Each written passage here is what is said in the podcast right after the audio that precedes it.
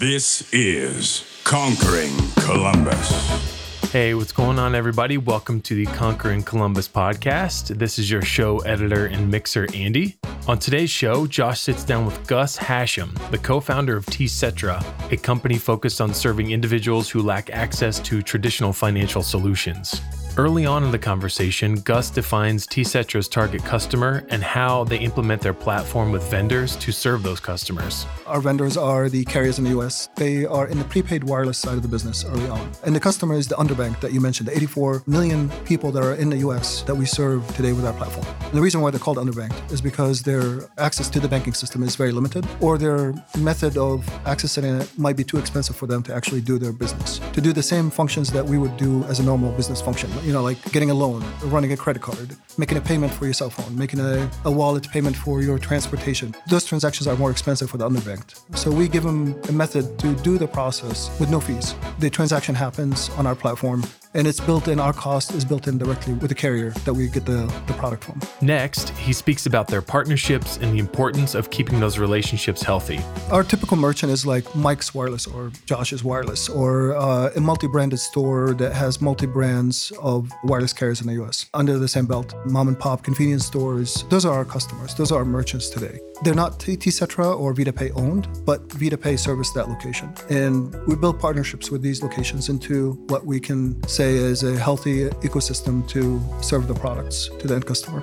Josh and Gus wrap up the conversation talking about the company's financial independence and the strategies they implement to maintain that status. We are till today independent on ourselves. There's quite a bit of cash management that we had to do to figure out how to do how to grow this way. And that's one of the reasons that you don't see us like we didn't grow into a thousand employees overnight. We're at 170 employees. 30, 40 of them are actually traveling agents. They service different markets and we have customers. So the way we grew helped us grow organically than to keep borrowing from uh, venture capitals and so forth. We still keep investing in the business and that helps the business grow as it is. All right. Hope you enjoy the episode.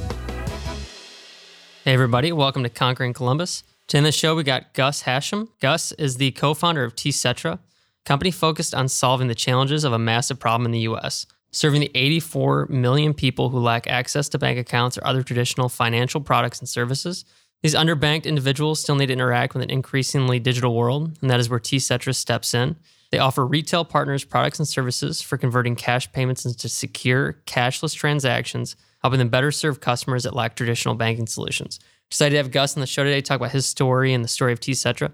Welcome, Conquering Columbus, Gus. Thanks, Josh, and uh, thanks for making the time for me. So I appreciate you jumping on. And usually, where we'll start is to gain a little bit of background on our guest before we dive mm-hmm. too much into the company and everything happening today, and just hear about where you grew up and milestones that kind of led along your way to your early careers? So I come from an immigrant family. And where was your family originally from? Uh, Jordan. Your parents came over here, or their grandparents? No, I'm actually first generation. And how old were you when that happened? Uh, 17, 18. So that was early on. And for an entrepreneur, there's something interesting about, I mean, I, would be curious, I don't know the stat, but the amount of entrepreneurs in the US that are immigrants and that correlation, I got to imagine, is coming over here and you're kind of starting from nothing most of the time Correct. to some extent. Mm-hmm. So not betting on yourself. It's like, what are you, what are you going to do? End with nothing again? You know, you really don't have much of a choice. So when you were here in the early days, I mean, you chose to go to college and you were still young enough. Correct. What was that experience like? Well, I uh, I kept my focus on. I really wanted to complete my college degree. I liked what the field that I was going into, and the uh, the focus was there, and I wanted to drive it all the way through. So I kept my focus on my degree in MIS that I wanted to go to college for. Uh, Bowling Green State University was one of the best schools in Ohio. And uh, I'm fortunate enough to be able to follow my dream all the way through from a college graduation into an entrepreneurship side of the business. So you finished up undergrad and you studied MIS, uh, Management Information Systems. Correct. Are you looking at different job opportunities at that point, or do you jump right into entrepreneurship? So, straight out of college, EDS was my first uh, gig, uh, which is one of the big six in the US at that point in time. It's not known as EDS anymore, it's uh, HP. HP bought EDS and converted it into what it is today. So, EDS w- was based out of Columbus, and I started working for them early on in my career. They put me on a few consulting opportunities, and, uh, and one thing led to another, and I joined the dot com industry after that. From there, I realized that I was missing something. And what I was missing was the self fulfilling need of saying, hey, I'm contributing to a bottom line of a business. So in a large company, sometimes you don't feel it because you're like a number. You're one of 100,000 employees in the, in the ecosystem. So what I wanted to do is do something different. I wanted to actually get to the point of saying, I want to contribute to a company, a small company, a large company, but then I want to make a difference in that company. So I took what I learned in the dot com and the EDS world and I started applying it on smaller organizations. And one thing led to another, and hmm. TCetra was born. And 15 years ago, with my co founders and myself, we were friends at the beginning and we thought there's a need. We were in the industry from a wireless point of view. We were in the wireless industry at that time. We found that there's an opportunity for us to serve the underbanked that you mentioned in the introduction. And the TCetra can serve the underbanked in digitizing the transaction that needs to happen with the carrier. So we were able to spin up a product and launch the, the company from there. So you've been working how many years professionally before you jumped into entrepreneurship? Well, I'm a 94 graduate, so I'm a little bit older than you are probably. And uh, TCetra is in its 15th year now. So that tells you where things are. Yeah, so maybe maybe you're working for for some reason subtracting years is like uh, I think my degree is in math, but sometimes I question myself is like difficult for me. So maybe we're working for 10, 12, 13 years at that point or somewhere around there. Prior to uh, prior to EDS, yeah. You and your friends identify this problem. Do you remember identifying the problem and realizing like okay, this is a big enough problem worth solving? Yeah, yeah. There's the the opportunity came up from think about the industry, the the wireless industry for the prepaid market early on in the stages of its life you had to buy a card. I don't know if you're old enough to remember that. I remember. Part. I remember a little bit. Yeah, yeah. So the, the, scratch cards used to be the method of making a phone call, and that was minutes, right? You'd that was minutes. minutes. You apply them to a phone. You apply them to a long distance. And what was missing out of this equation is the to make it easier, to make it more safe, to transfer the actual product from the carrier down to the merchant location where the end customer gets it, and then getting it on the phone on the on the customer level. So think about all the logistics that have to happen, the possibility of theft that could happen and, and transfer over to the merchant location, the inventory that the merchant has to sit on for a long period of time. They have to always say, you know, I have it on hand so the end customer walking in will have to be able to say, hey, I need this product. So what we were able to do is say, hey, you don't need to get those cards in the mail. You don't need to get physical inventory shipped from the carrier to your location. What we can do is facilitate the product in an electronic format. So early on, we had terminals that would sit behind the counter, and the merchant or the clerk would actually run the process of uh, making a payment on that terminal, prints a receipt, and the customer gets the product that gets uh, still applied to the phone like by whatever method. Yeah, basically loading the, the minutes on the phone and so forth. Our sponsor is Waveform Music Group. Andy and Carlin have been working with us to take the production of Conquering Columbus to the next level, and Josh and I cannot be happier with the results. Outside of podcast production, Andy and Carlin are experts in songwriting, music production, and sonic branding for companies of all sizes. And to learn more about them, head to their website, createwaveforms.com. That is createwaveforms.com, and tell them Conquering Columbus sent you you start off with that early stage technology and it's all about eliminating sitting on the inventory streamlining the process of not having the cards in place. You're saying, and then you Correct. guys grew and evolved from there. Was there anything in the early days trying to land those customers where you guys thought like this might not make it? The need was always there. We identified the customer early on in our stages of our uh, business. And your customers are mainly like what the, large the, providers, the, Verizon, T-Mobile. Uh, so our vendors, what we'll talk about is our vendors and our customers. Our vendors are the carriers in the U.S. They, they are in the prepaid wireless side of the business early on. Like Verizon is one of our vendors, and the customer is the underbank that you mentioned, the 84 million people that are in the US that we serve today with our platform. And the underbanked, and the reason why they're called underbanked is because their access to the banking system is very limited, or their method of accessing it might be too expensive for them to actually do their business to do the same functions that we would do as a normal business function, you know, like getting a loan, um, running a credit card, making a payment for your cell phone, making a, a wallet payment for your transportation, for your COTA, so you can get on the bus. Those transactions are more expensive for the underbanked. So we give them a method to do the process with no fees. The transaction happens on our platform, and it's built in. Our cost is built in directly with the uh, with the carrier that we get the the product from. So that makes a lot of sense. I'm still missing the piece of, and, and I'm probably just doing a bad job painting in my brain of, of when you initially started to how things kind of evolved over time. So as you look back over these 15 years, Are there certain milestones or, or growth ev- evolution periods of the product you continue to evolve into where we're at today from present day technology standpoint? Yeah, yeah, actually, that's a good point. So, if you think about what we have done over the last 15 years, you probably don't know that much yet. This is the first time we meet in person.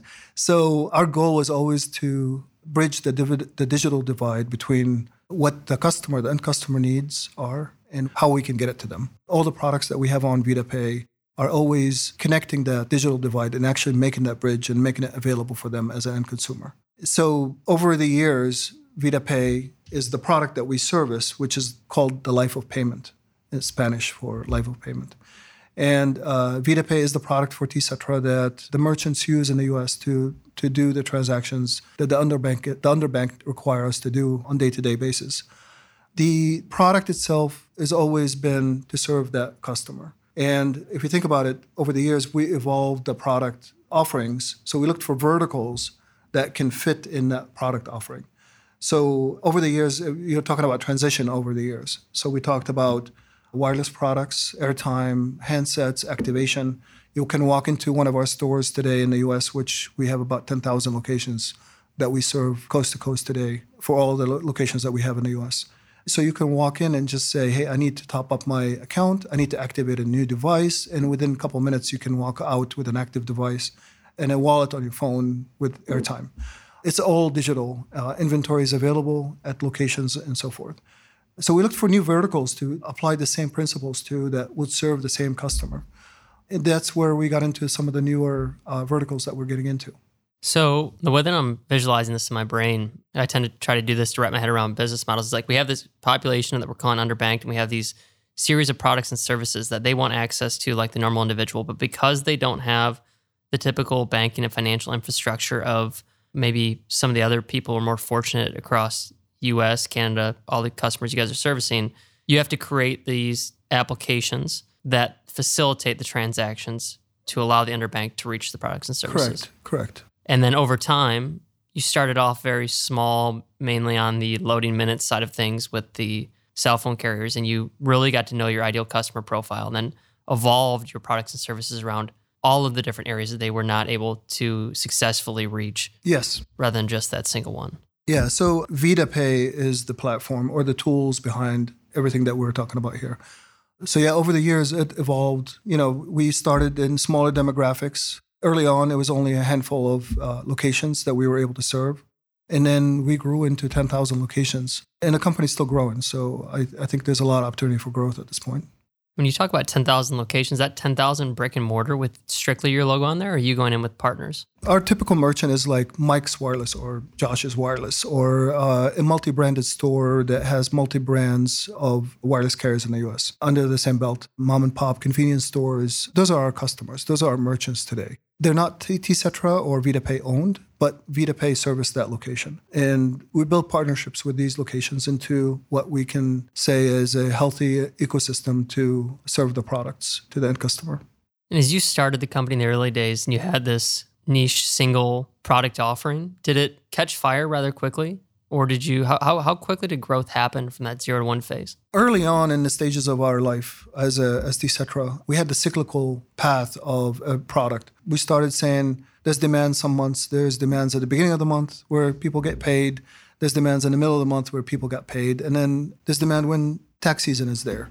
Over the life of the TCETRA products what we realize is that the evolution into the underbank being aware of what the product is that we have has grown quite a bit. We have some carriers that made it very easy to cut the cord and, and say no more bills. Month to month is okay. It's not like the old traditional way of saying, hey, it's just a disposable phone. It's not a disposable product anymore. It's actually mainstream. So the product itself is sticking around. And I think that's where our product became more less cyclical than it was early on in our life cycles. We're going to take a quick break here to thank one of our sponsors, the Burlett Family Foundation. The Burlett Family Foundation is committed to serving as a trusted partner and resource to organizations striving to improve our community here in Columbus. All right, let's get back to the episode.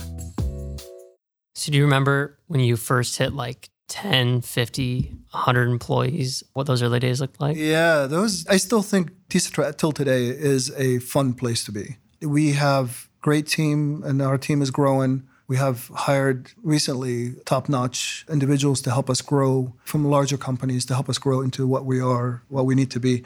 But early stages were, were very dynamic, challenging. Early on, there was some times that you have very little sleep throughout the week, and you end up saying, I need to stay up. I need to talk to a, da- a, database administrator. I need to talk to this merchant and see what the problem is.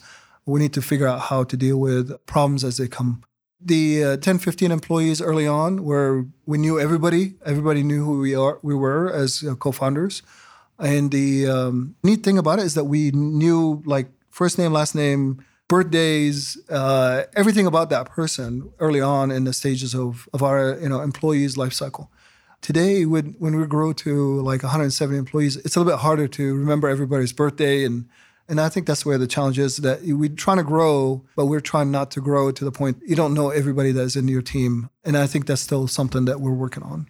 Yeah, maintaining that culture is. Yeah, yeah, yeah. Because we're we're not a small company anymore. We're half a billion dollar in uh, revenue a year, so that tells you that there's quite a bit of transaction base that is coming through us the employees that we have, we're lucky to have dedicated employees that are there to also help us grow and help themselves grow in the process as well. And as a business, we're trying to still have that feeling of a um, flexible business model, but then have the organizational structure behind it to support it. I think that's a lot of the growth companies have that challenge over the over the years or early on when they start maturing as a company. And so we talked a little bit about the evolution of the products and services earlier. Approximately, and, and if I'm not using the right terminology for how you guys talk about it internally, feel free to check correct me on that. But how many products and services are we at present day for this customer profile of the underbanked?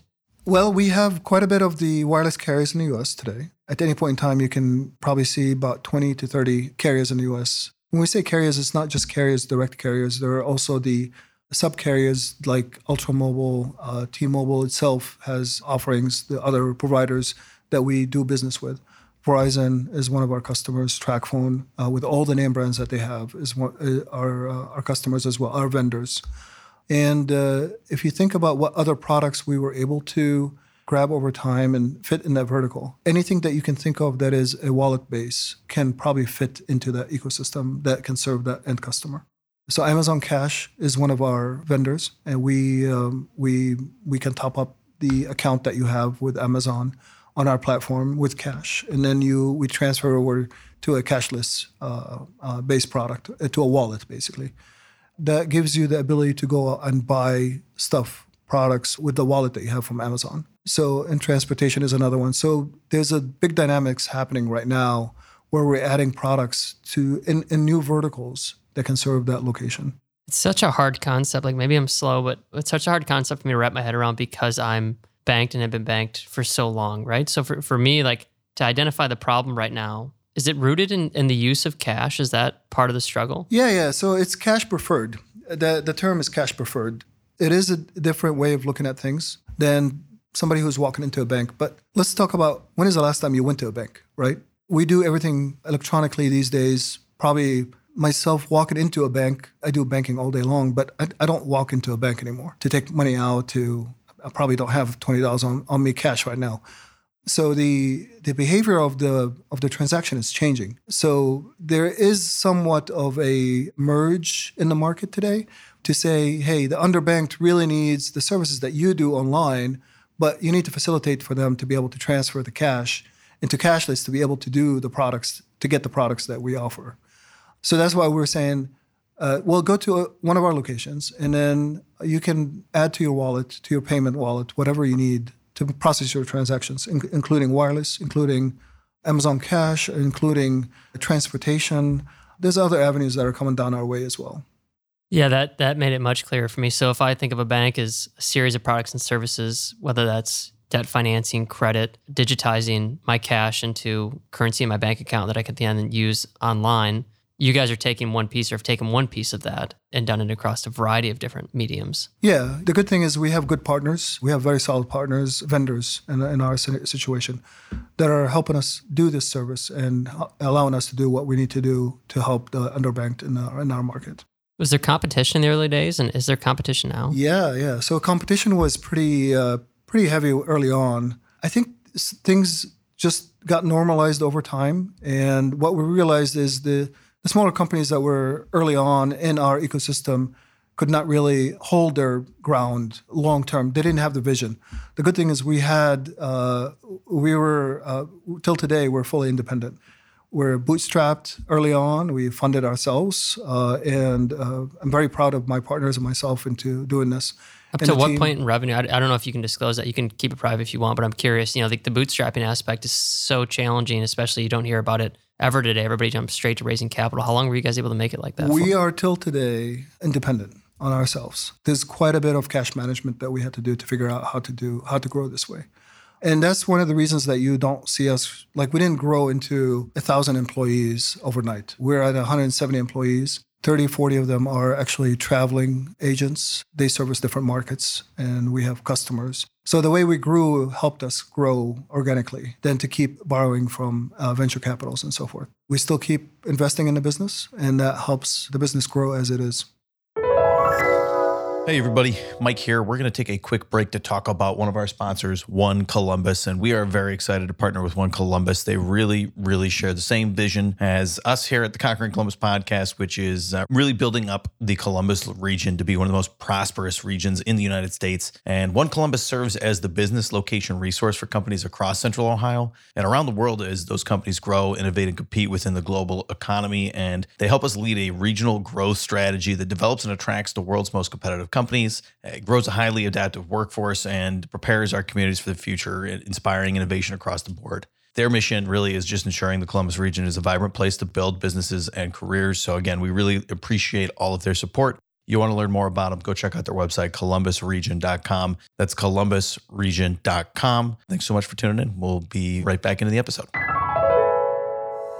What about the goals for the future? Like, if, as we think about the underbanked and you just think about a perfect world scenario, I got to imagine that that population is shrinking day by day. But I mean, the population's growing, so maybe it's maybe population is growing faster than the underbanked is shrinking. Do you guys see that market segment disappearing? The underbanked is not necessarily going away. What we're seeing is that consumer behavior is changing. They still need the products that you're offering. Back to the point that you still need to offer the underbanked the services that you're getting as as banked as well. So, in some sense, I, we still see the demographics still continuing with the challenges. I think COVID did not help in the last couple of years. We realized that COVID sent people home, and this is one of the things that we worked with on during COVID times. We actually spun up a couple of new adventures to be able to help give back, basically, in our ecosystem. So, but I think COVID is making it harder for the underbank to get products available uh, as much. Yeah, I guess when you think about the whole Robinhood phenomena that happened throughout Yes, COVID, I mean, did you guys get involved in that in any aspect? No, so what we ended up doing, COVID sent people home, right? Till today, we're I think the 170 employees. We have about 10 of them that walk in the office, and I'm one of them because I, I, you know, I just that's the way I am. I just need to be in an ecosystem that I interact with people and so forth. But the um, the rest of America went home. So think about what what's going to happen with the one person that was getting hourly wage. We were lucky to know that we have philanthropy in Columbus, for example, that supports the underbanked. So we worked with uh, Tony Wells from the Wells Foundation, and we were, were able to design with him uh, neighborsrelief.org. The platform is there to serve the underbanked with their need from staying home, uh, needing to pay their bill for wireless, needing to pay their rent if needed, their heat, their electric bill. So um, what we did is we designed a system to do the crowdfunding without the fees. And really, the dollar that you donate through uh, Neighbors Relief is going directly to the needs of that person that is asking for help. So there's no middle person in the middle. So that's one of the things that we we actually saw the need for early on during COVID, and we went down that direction of helping back by giving that product a different direction to help the and, and uh, the underbanked. So we were still giving back to the community in that sense. What about the goals for the future? So you mentioned your co-founders. How many in total of there are you? There are eight co-founders early on, and uh, three of us are managing partners. Some are investors, and um, we're still going this way. And what are the goals for the future amongst, I mean, the three primary managing partners that I'm assuming are the ones in the thick of the day-to-day operations? I think Tcetra has a, a long way to go still. The future is bright for sure. What we're looking for is to expand the product offerings and see where challenges are going to come in down the road. There's still a lot of products that we can help the underbanked get. There's still a lot of innovation that can happen in our industry. The path is not always clear. We, we have to look for it as it evolves. One of the things that helped us over the years is that we stayed flexible with what the product needs to look like in the future. So we're able to design and redesign and redesign and then implement and then uh, do multiple iterations on the same product to be able to get it where it is today and then hopefully where it needs to be in the future. And then what about like just from a personal aspect, understanding, I mean, to, to bootstrap a company or whatever the appropriate way is to word how you did your cash management to half a billion dollars in revenue and 170 employees is feat very few will ever accomplish in mm-hmm. life. And it just had to be a tremendous amount of hard work and good decision making and falling up after or getting up after failure. How did you go through that over time? Like, if you talk a little bit about your interactions with your co-founders, were there ups and downs? Like, what were your motivations along the way? Was it to build a company and have something that lasts, or has it been a monetary motivation? I mean, no. I mean, we uh, tell the truth. It's been a journey. And the journey is not over. We still believe that the product is there to serve a certain demographics in the market. We kept our common goal in building this company alive throughout the years. And I think that's where we still are today. And I think that the challenge is always with startups, not just with us, is that are we doing the right thing? Are we in the right direction? You need somebody to help you, guide you through the process. And quite a few times you ask yourself that throughout the cycles of every year, you ask yourself, are we in the right direction? And we still do it today. We hired a consulting company to help us reorganize our leadership. We're doing leadership training, we're doing education training. You know, one of the things about being in Columbus that is to the, our benefit is the tech credit offering that um, Jobs Ohio offer. We're retraining, retooling our employees with new skill sets that help them grow their skill sets and help us grow at the same time. We keep innovating ourselves, but we keep our mission together to grow as a company you can't say it's not monetary. We definitely like to see the growth in the financial aspect of the company.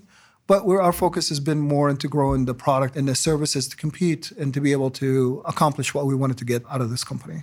And do you guys look back and regret anything? I don't think we can. You cannot regret things as a startup. You cannot regret them as a as a growth company. There's some things. There's sometimes that you can say, hey, I wish I did this earlier. Like, you know, maybe a position that you hired later on in a cycle. You could, if you would have had it maybe two, three years earlier, it would have changed things' behavior. Like, it would have changed things to the better early on.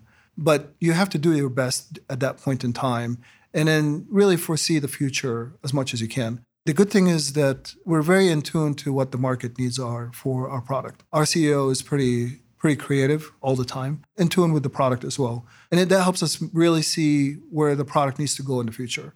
So, from a design point of view, from an implementation, we were able to reshape the product quite often to be able to make it fit what the need is.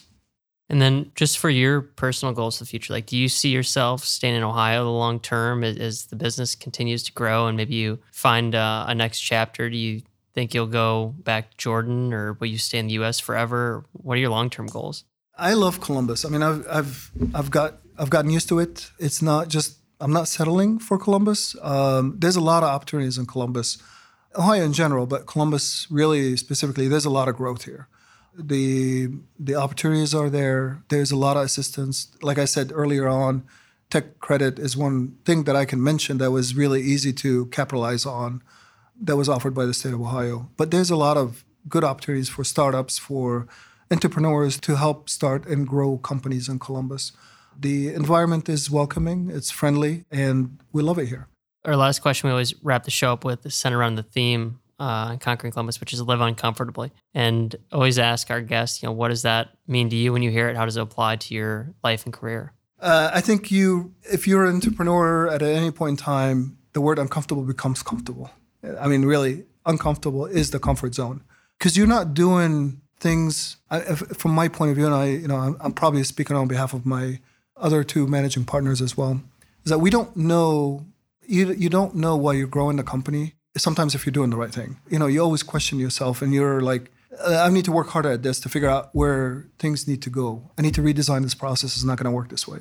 So I think the challenge has always been to accept the uncomfortable into becoming the comfort zone. Like I said early on, during stages where I remember like waking up at two o'clock in the morning and I already slept two hours, and the I have to talk to somebody from the DBA team to make sure that the database and and tune for the beginning of the month when we had cycles, when we had certain aspects that need to be done early on.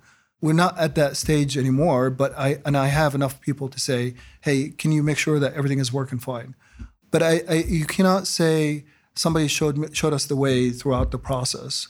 We're lucky to know certain individuals that are in larger companies, in a growth company, to help us in some aspects. But you, overall, as a business, the uncomfort is is always there. Do you have enough cash? Do you have enough uh, time in the day to do what you need to do? Do you have enough resources? Do you have enough talent? How am I going to get new talent to join us and and do the things that you want to do? Right. So I think uncomfortable is not is a word that is very comfortable for me. It's a great answer, Gus. Thank you for joining us. Thanks for spending some time. No, thank you. And uh, great hearing about TCETRA and your story. Any final remarks before we part ways? Uh, one last thing I wanted to mention is the one thing that we spun off, I would say within the last year, is the uh, TCETRA Foundation. What we're doing there is we're through philanthropy, we're we're giving donations and grants to organizations that support the digital divide gap in the underbanked market. So we're actually not just doing the business; we're giving back, uh, in some sense, to some of the industries that support the bridge in the digital divide in that environment. So. Um, TCETRA Foundation is actually part of the organization behavior. It's in our DNA now, and we're going forward with that.